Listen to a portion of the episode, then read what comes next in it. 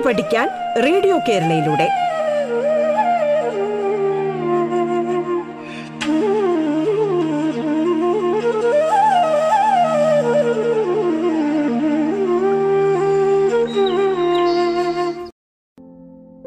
Radio കേരളയിൽ ഇന്ന് എട്ടാം തരത്തിലെ സാമൂഹ്യശാസ്ത്ര പാഠഭാഗത്തിലെ പതിമൂന്നാം യൂണിറ്റായ സാമൂഹ്യ സംഘങ്ങളും സാമൂഹ്യ നിയന്ത്രണവും എന്ന അധ്യായത്തിലെ സാമൂഹ്യ നിയന്ത്രണ ഉപാധികളെ കുറിച്ചിട്ടുള്ള പാഠഭാഗമാണ് നാം ശ്രവിക്കുന്നത്.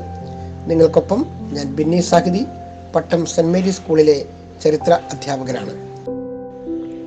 ഇനി നമുക്ക് ദ്വിതീയ സംഘങ്ങളെ കുറിച്ച് ഒന്ന് ചിന്തിക്കാം. Secondary group.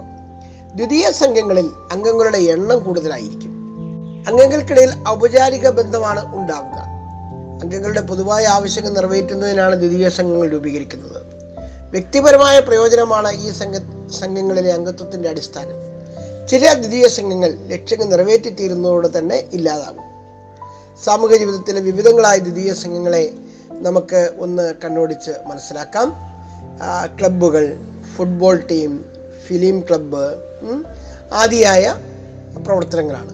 അവയ്ക്ക് ഒരു നിശ്ചിത ലക്ഷ്യമുണ്ടെങ്കിൽ പിന്നെ ആ ആ പ്രവർത്തനം കഴിയുമ്പോൾ അതില്ലാതാകും. പിന്നീട് അത്തരം ഒരു ആവശ്യം വരുമ്പോഴായിരിക്കും ഈ ടീം ഡെവലപ്പ് ചെയ്യുക.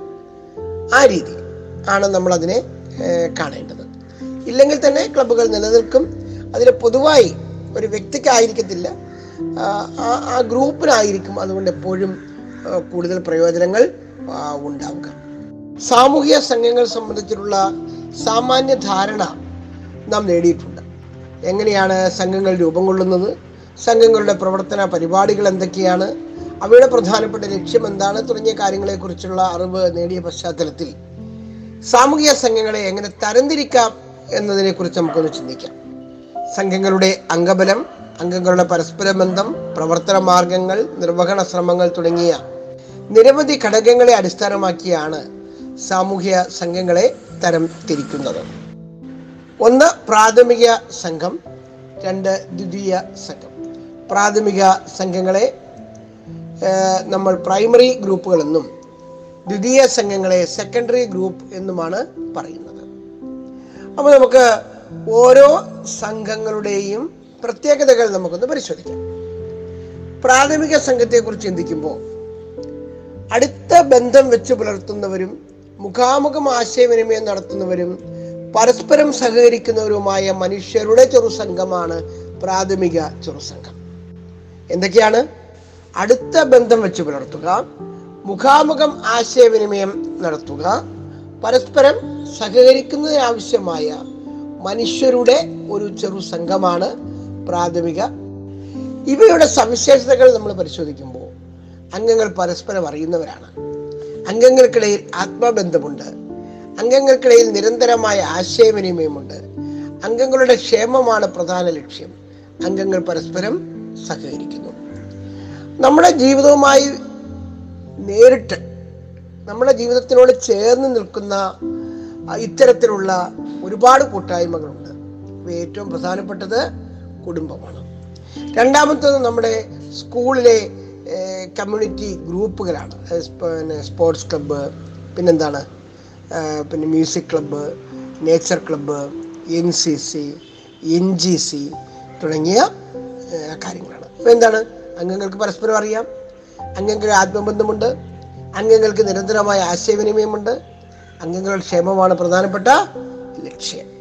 നമുക്ക് കൂടുതൽ ചിന്തിക്കുകയാണെങ്കിൽ ഇത്തരത്തിലുള്ള കൂടുതൽ സംഘങ്ങളെ തിരിച്ചറിയാൻ സാധിക്കും. ഇവിടെ നമുക്ക് പരീക്ഷയുമായി ബന്ധപ്പെട്ട് ഒരു ഒരു പ്രവർത്തനം നടത്താൻ കഴിയുന്നത്. നിങ്ങളുടെ പ്രദേശത്ത് ഉള്ളവരുമായി അഭിമുഖം നടത്തി.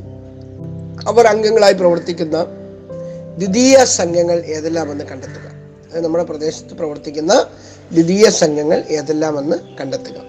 ഈ ദ്വിതീയ സംഘങ്ങൾ വഴിയിട്ട് അവർക്കുണ്ടാകുന്ന നേട്ടങ്ങൾ പ്രയോജനങ്ങൾ എന്നിവ നമുക്കൊന്ന് പട്ടികപ്പെടുത്തും. അപ്പോൾ നമുക്ക് മനസ്സിലാകും ഓരോ പ്രദേശത്തും എത്ര ദ്വിതീയ സംഘങ്ങളുണ്ട് അവയുടെ പ്രവർത്തനം എന്താണ്?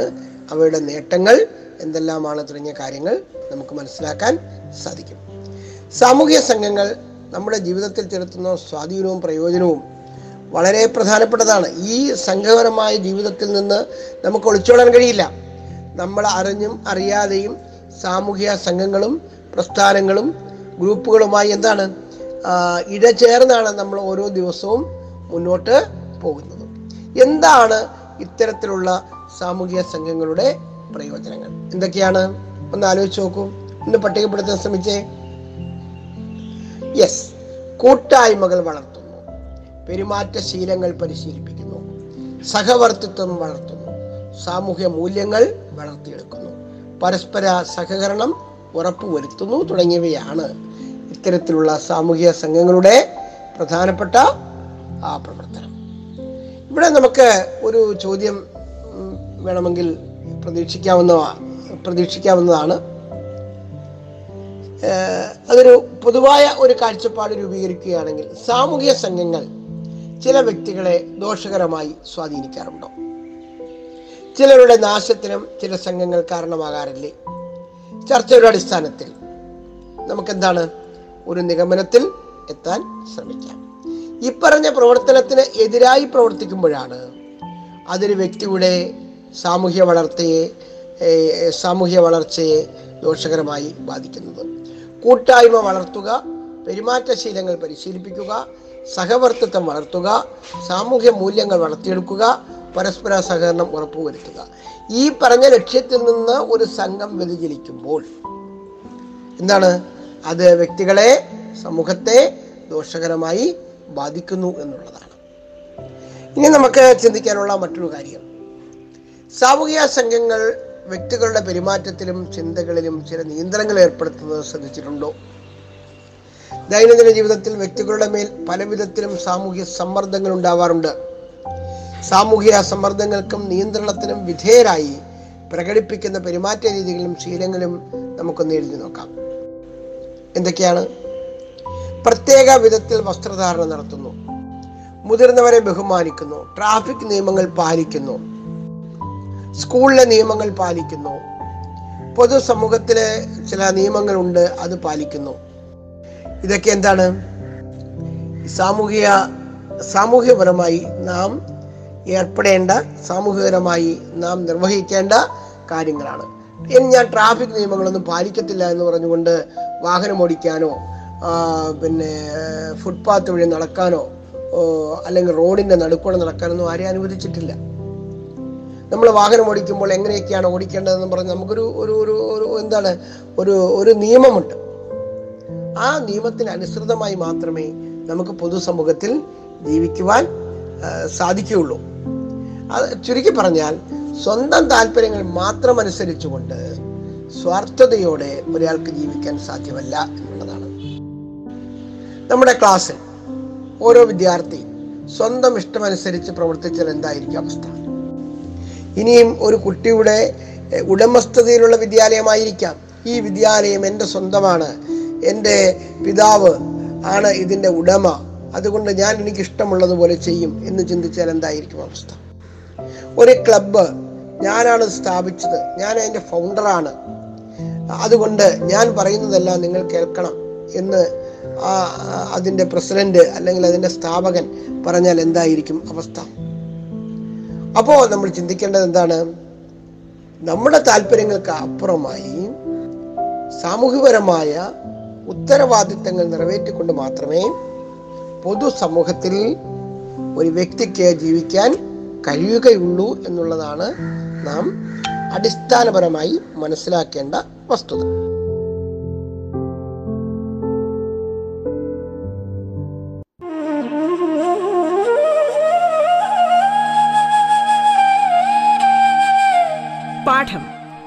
പഠിക്കാൻ റേഡിയോ കേരളയിലൂടെ. പാഠത്തിൽ ഇനി ഇടവേള.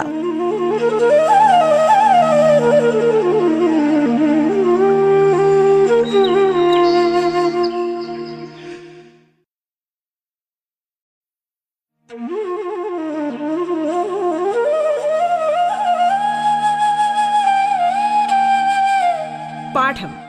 കേട്ടു പഠിക്കാൻ റേഡിയോ കേരളയിലൂടെ. തുടർന്ന് കേൾക്കാം പാഠം.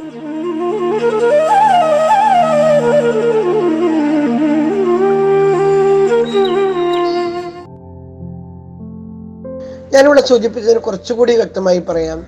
നമ്മുടെ വീട്ടിലെ ഓരോ അംഗവും അവരുടെ താല്പര്യങ്ങൾ മാത്രം നോക്കിയാണ് ജീവിക്കുന്നതെങ്കിൽ കുടുംബത്തിന്റെ അവസ്ഥ എന്താകും? നമുക്ക് കുടുംബത്തിന് ഒരു എക്സ്റ്റാബ്ലിഷ്ഡ് ആയിട്ടുള്ള ഒരു കൺസെപ്റ്റ് ഉണ്ട്.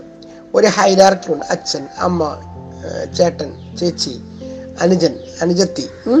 ഇവരുടെ എല്ലാ താല്പര്യങ്ങൾ പരിഗണിച്ചുകൊണ്ട് വേണം നമുക്ക് ഒരു വീട്ടിൽ ജീവിക്കാൻ. വീട്ടിലുള്ള എല്ലാ അംഗങ്ങളും ആ രീതിയിലാകണം നമുക്ക് ജീവിക്കേണ്ടത്. ഇനി നമുക്ക് ഒരു സ്കൂളിലൊക്കെ ആണെങ്കിൽ സഹസംഘങ്ങളുണ്ട് സംഘങ്ങളുണ്ട് ഉദാഹരണത്തിന് സ്കൂളിൽ ഒരു ഫുട്ബോൾ ടീമുണ്ട് ഫുട്ബോൾ ടീമിൽ എന്താണ്? ഫുട്ബോളിന് അതിന്റെതായ ഒരു നിയമമുണ്ട്. ആ നിയമം പാലിച്ചാൽ മാത്രമേ കളി നടക്കുകയുള്ളൂ കളി ജയിക്കത്തുള്ളൂ. ആ നിയമം തെറ്റിക്കുമ്പോഴാണ് കളി പരാജയപ്പെടുക.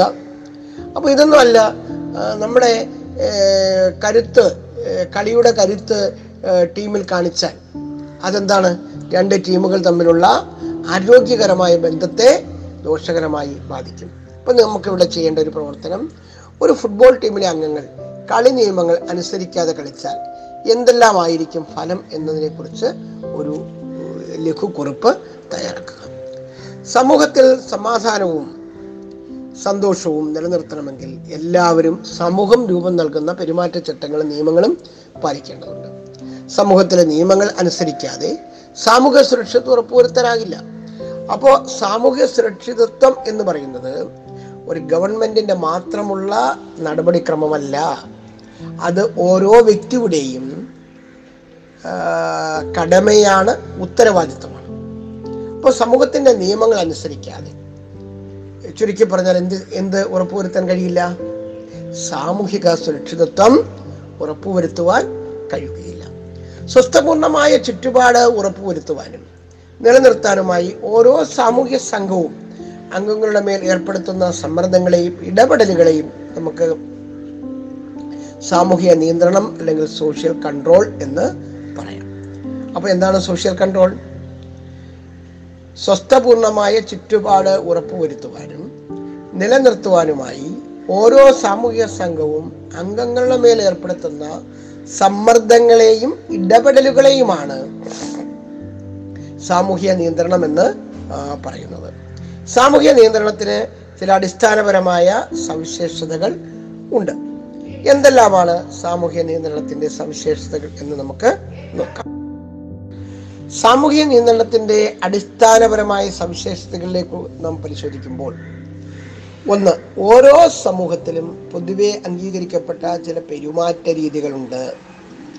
രണ്ട് പെരുമാറ്റ നിയന്ത്രണത്തിനും സാമൂഹീകരണത്തിനും ഉചിതമായ സാമൂഹിക സ്ഥാപനങ്ങൾക്ക് സമൂഹം രൂപം നൽകുന്നു. കുടുംബം മതം വിദ്യാലയം സാമ്പത്തിക രാഷ്ട്രീയ സ്ഥാപനങ്ങൾ എന്നിവ സാമൂഹിക നിയന്ത്രണം നടത്തുന്ന ഇത്തരം സാമൂഹിക സ്ഥാപനങ്ങളാണ്. ഇവയെ നമുക്ക് സോഷ്യൽ ഇൻസ്റ്റിറ്റ്യൂഷൻസ് എന്ന് പറയാം. സോഷ്യൽ ഇൻസ്റ്റിറ്റ്യൂഷൻസ് എന്ന് പറയുന്നത് എന്തൊക്കെയാണ്? കുടുംബം മതം വിദ്യാലയം സാമ്പത്തിക രാഷ്ട്രീയ സ്ഥാപനങ്ങൾ തുടങ്ങിയവ സാമൂഹിക നിയന്ത്രണം നടത്തുന്ന സ്ഥാപനങ്ങളാണ്. ഇവയെ നമുക്ക് എന്താണ് സോഷ്യൽ ഇൻസ്റ്റിറ്റ്യൂഷൻസ് അഥവാ സാമൂഹ്യ സ്ഥാപനങ്ങൾ എന്ന് പറയാം. അടുത്തത് പോലീസ് കോടതി ജയിൽ പട്ടാളം തുടങ്ങിയ സംവിധാനങ്ങളാണ്. സാമൂഹിക നിയന്ത്രണം ഔപചാരികമായി നിർവഹിക്കുന്ന ഈ സ്ഥാപനങ്ങളെ ഒരിക്കൽ കൂടി ഞാൻ പരിചയപ്പെടുത്തട്ടെ. പോലീസ് സംവിധാനം കോടതി ജയിൽ പട്ടാളം തുടങ്ങിയ സംവിധാനങ്ങൾ. അടുത്തത് സാമൂഹിക നിയന്ത്രണത്തിന് വിധേയരാകാത്തവർക്ക് മുന്നറിയിപ്പ് കൊടുക്കുകയോ അത്തരം പെരുമാറ്റങ്ങൾ ഇല്ലാതാക്കുകയോ ശിക്ഷിക്കുകയോ ചെയ്യാനുള്ള സ്ഥാപനങ്ങളും സംവിധാനങ്ങളും സമൂഹത്തിൽ ഉണ്ടായിരിക്കും. സാമൂഹ്യ നിയന്ത്രണത്തിന് വിധേയരാകാത്തവർക്ക് മുന്നറിയിപ്പ് കൊടുക്കുകയോ ആരാ മുന്നറിയിപ്പ് കൊടുക്കുക? പോലീസിന് കൊടുക്കാം സ്കൂൾ അധികാരികൾക്ക് കൊടുക്കാം പിന്നെ നമ്മുടെ പഞ്ചായത്ത് അധികാരികൾക്ക് കൊടുക്കാം കോർപ്പറേഷൻ അധികാരികൾക്ക് കൊടുക്കാം. അങ്ങനെ വിവിധ ഘടകങ്ങൾക്ക് അത് കൊടുക്കാം. അത്തരം പെരുമാറ്റങ്ങൾക്ക് ഇല്ലാതാക്കുന്നതിന് ശിക്ഷിക്കാനുള്ള അധികാരമാർക്കാണ് കോടതികൾക്കാണ്.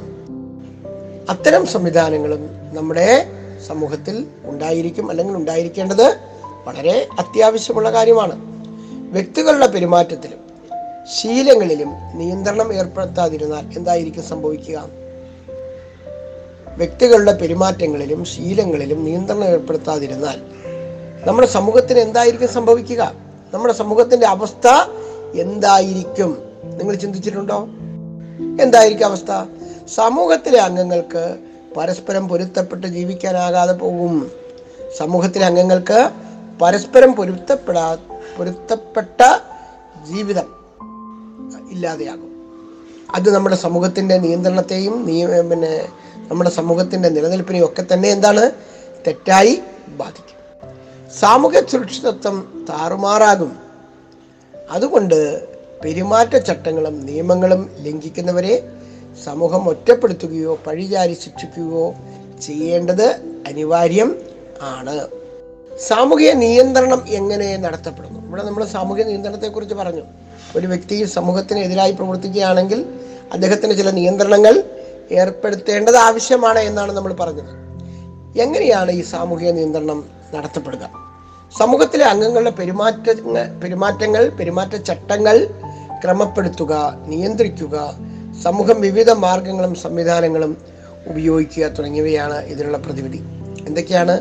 സമൂഹത്തിലെ അംഗങ്ങളുടെ പെരുമാറ്റച്ചട്ടങ്ങൾ ക്രമപ്പെടുത്താനും നിയന്ത്രിക്കാനും വിവിധ മാർഗങ്ങളും സംവിധാനങ്ങളും നമ്മുടെ പൊതുസമൂഹത്തിന് അപ്പോൾ അതിൽ ഏറ്റവും പ്രധാനപ്പെട്ട ഒരു കാര്യമാണ് നമ്മുടെ ട്രാഫിക് സിസ്റ്റം. ഇപ്പോൾ ഹെൽമെറ്റ് വെക്കാതെ പോകുന്നു അല്ലെങ്കിൽ പിന്നെ ട്രാഫിക് നിയമം പാലിക്കാതെ ആളുകൾ വാഹനം ഓടിക്കുന്നു. ഇത്തരം സാഹചര്യങ്ങളിൽ ട്രാഫിക് പോലീസ് ചെയ്യുന്ന ചില നട- നടപടികളുണ്ടല്ലോ. റോഡ് എല്ലാവർക്കും വേണ്ടിയുള്ളതാണ്. ഒരുപാട് വാഹനങ്ങൾ വരുമ്പോൾ വാഹനങ്ങൾ തടഞ്ഞു നിർത്തിക്കൊണ്ട് അവരെ വിടാൻ വേണ്ടിയിട്ട് അവർ ചില നിയന്ത്രണങ്ങൾ ട്രാഫിക് സിഗ്നലുകൾ അവർ നൽകുന്നു. റോഡിൽ പാലിക്കേണ്ട നിയമങ്ങൾ ലംഘിക്കുകയാണെങ്കിൽ അതെല്ലാവർക്കും വിഷമം ഉണ്ടാകും അപ്പോൾ ഇന്ന് ട്രാഫിക് പോലീസുകാർ യാത്രക്കാരുടെ സുരക്ഷിതത്വത്തിന് വേണ്ടി ക്ഷേമത്തിന് വേണ്ടി റോഡിലെ നിയമലംഘനങ്ങൾ തടയുവാൻ രാപ്പകൽ നിൽക്കുന്നു. ഇത്തരത്തിലുള്ള ചിത്രങ്ങൾ ഇത്തരത്തിലുള്ള നേർക്കാഴ്ചകൾ നിങ്ങൾ പലപ്പോഴും റോഡിൽ കണ്ടിട്ടുണ്ടാകും. നിയമലംഘനം നടത്തുന്നവരെ സമൂഹം ഏത് രീതിയിലാണ് നേരിടുന്നത് എന്നുള്ളതാണ് നമ്മളെപ്പോഴും ചിന്തിക്കേണ്ട ഒരു കാര്യം. നിയമലംഘനം നടത്തുന്നവരെ നമുക്ക് ഏത് രീതിയിൽ നേരിടാൻ കഴിയും? അത് ഓരോ വ്യക്തിക്കും നേരിടാൻ കഴിയുമോ? അതിന് പ്രത്യേകമായി ചുമതലപ്പെട്ടവർക്ക് മാത്രമേ അവകാശമുള്ളൂ. കുറ്റകൃത്യം നടത്തുന്നവരെ പോലീസിന് മാത്രമേ അന്വേഷണ വിധേയമായി കണ്ടെത്താനും അന്വേഷിക്കാനും പിഴ അടപ്പിക്കുന്നതിനോ കോടതിയിൽ ഹാജരാക്കുകയോ ഒക്കെ ചെയ്യാൻ കഴിയുകയുള്ളൂ. പോലീസ് കണ്ടെത്തുന്ന കുറ്റങ്ങൾ കോടതിയിൽ വെച്ച് വിചാരണ നടത്തി ശിക്ഷ വിധിക്കുന്നു. കുറ്റങ്ങൾ കണ്ടെത്താനുള്ള അധികാരം ആർക്കാണ്? പോലീസിനാണ്. പോലീസ് വഴിയാണ് ആ കുറ്റകൃത്യം കോടതിയുടെ മുമ്പാകെ എത്തിച്ചേരുക. ശിക്ഷ നടപ്പിൽ വരുത്താൻ സർക്കാർ സ്ഥാപിച്ച ഔദ്യോഗിക സ്ഥാപനങ്ങളാണ് ജയിൽ. അപ്പോൾ എന്താണ് സബ് ജയിൽ പിന്നെ സെൻട്രൽ ജയിൽ അങ്ങനെ പല തരത്തിലുള്ള ജയിൽ സംവിധാനങ്ങൾ ഓപ്പൺ ജയിൽ അടക്കമുള്ള വിവിധ രൂപത്തിലുള്ള ജയിൽ സംവിധാനങ്ങൾ നമ്മുടെ നാട്ടിലുണ്ട്. കോടതി വിധി ജയിലധികൃതർ നടപ്പിൽ വരുത്തുന്നു. വിവിധ തരത്തിലുള്ള പുനരധിവാസ കേന്ദ്രങ്ങൾ കുറ്റകൃത്യം നടത്തുന്ന കുട്ടികളെ ശരിയായ മാർഗത്തിലേക്ക് നയിക്കാൻ ഉള്ള സർക്കാർ സംവിധാനങ്ങളും നിലവിലുണ്ട്. അപ്പോൾ ഈ രീതിയിലുള്ള കാര്യങ്ങളൊക്കെ നമ്മൾ നോക്കുമ്പോൾ നമുക്ക് ഒട്ടേറെ ഏഹ്, കാര്യങ്ങളെക്കുറിച്ച് ഒരു പൊതുധാരണ സൃഷ്ടിക്കുന്നതിനും ഒട്ടേറെ കാര്യങ്ങളെക്കുറിച്ച് പിന്നെ അറിവ് ഉണ്ടാക്കുന്നതിനുമൊക്കെ തന്നെ സാധി സാധിക്കുന്നുണ്ട്. അപ്പോൾ സാമൂഹ്യ നിയന്ത്രണം കുറ്റം ചുമത്തിയും ശിക്ഷിച്ചും മാത്രമല്ല നടപ്പിൽ വരുത്തേണ്ടത് എന്നുള്ള ഒരു പൊതു നിഗമനത്തിലേക്കും നമുക്ക് എത്തിച്ചേരേണ്ടതുണ്ട്. സാമൂഹ്യ നിയന്ത്രണം അധികാരത്തിന്റെ വടി ഉപയോഗിച്ച് മാത്രമല്ല നടപ്പാക്കേണ്ടത് എന്നുള്ളതാണ് നമ്മൾ മനസ്സിലാക്കേണ്ട മറ്റൊരു കാര്യം. നിയമാനുസൃതമായി പ്രവർത്തിച്ച് നേട്ടമുണ്ടാക്കുന്നവരെ സമൂഹം അംഗീകരിക്കുകയും ആദരിക്കുകയും ചെയ്യാറുണ്ട്. സമൂഹത്തിന് അഭിനന്ദനാർഹമായ നേട്ടമുണ്ടാക്കിയ വ്യക്തികളെ രാഷ്ട്രം ആദരിക്കുന്നുണ്ട്. നമ്മുടെ പത്മഭൂഷൺ പത്മ പുരസ്കാരങ്ങളൊക്കെ ഇതിന് തെളിവാണ്. അതുപോലെ തന്നെ സാഹിത്യപരമായ അവാർഡുകൾ പുരസ്കാരങ്ങൾ അത് ഗവൺമെന്റ് മാത്രമല്ല വിവിധ സംഘടനകളും വ്യക്തികളും ഒക്കെ തന്നെ നൽകുന്നുണ്ട്. നമ്മുടെ സ്കൂളിലൊക്കെ തന്നെയാണെങ്കിൽ എന്താണ് മികച്ച പെർഫോമൻസ് കിട്ടുന്ന വിദ്യാർത്ഥികളെ സ്കൂൾ ആദരിക്കുന്നുണ്ട്. അത് എന്തിനു വേണ്ടിയിട്ടാണ്? മറ്റു കുട്ടികൾക്ക് ഒരു പ്രചോദനം ഉണ്ടാകുന്നതിന് വേണ്ടിയിട്ടാണ്.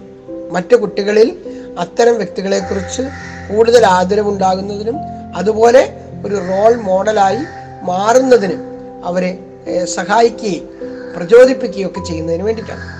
അപ്പോൾ എന്താണ്? ജീവിതത്തിന്റെ എല്ലാ മേഖലകളിലും ഇത്തരം അംഗീകാരങ്ങൾ നൽകാറുണ്ട്. പഠനത്തിൽ ഉന്നത വിജയം നേടിയ വിദ്യാർത്ഥിക്ക് അംഗീകാരം നൽകുന്നത് പ്രത്യേകമായി ഇവിടെ എടുത്തു പറയേണ്ടതാണ്.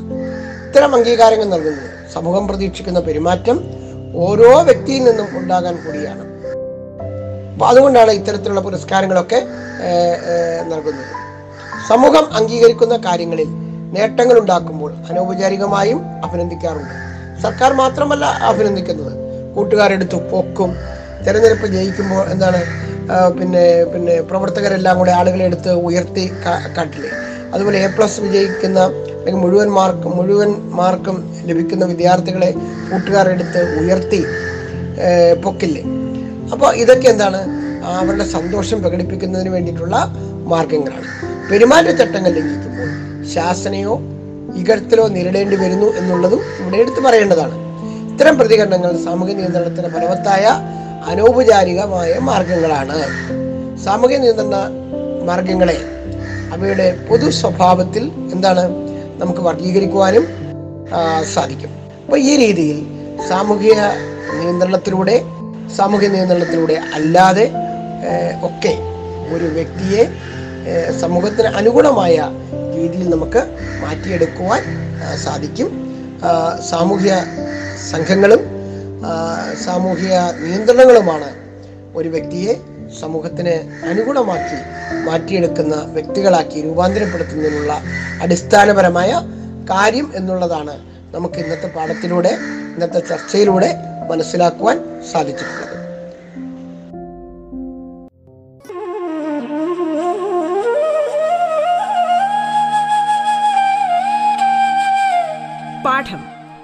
പഠിക്കാൻ റേഡിയോ കേരളയിലൂടെ. പാഠത്തിന്റെ ഇന്നത്തെ അധ്യായം പൂർണമാകുന്നു. ഇനി അടുത്ത ദിവസം കേൾക്കാം. നമസ്കാരം.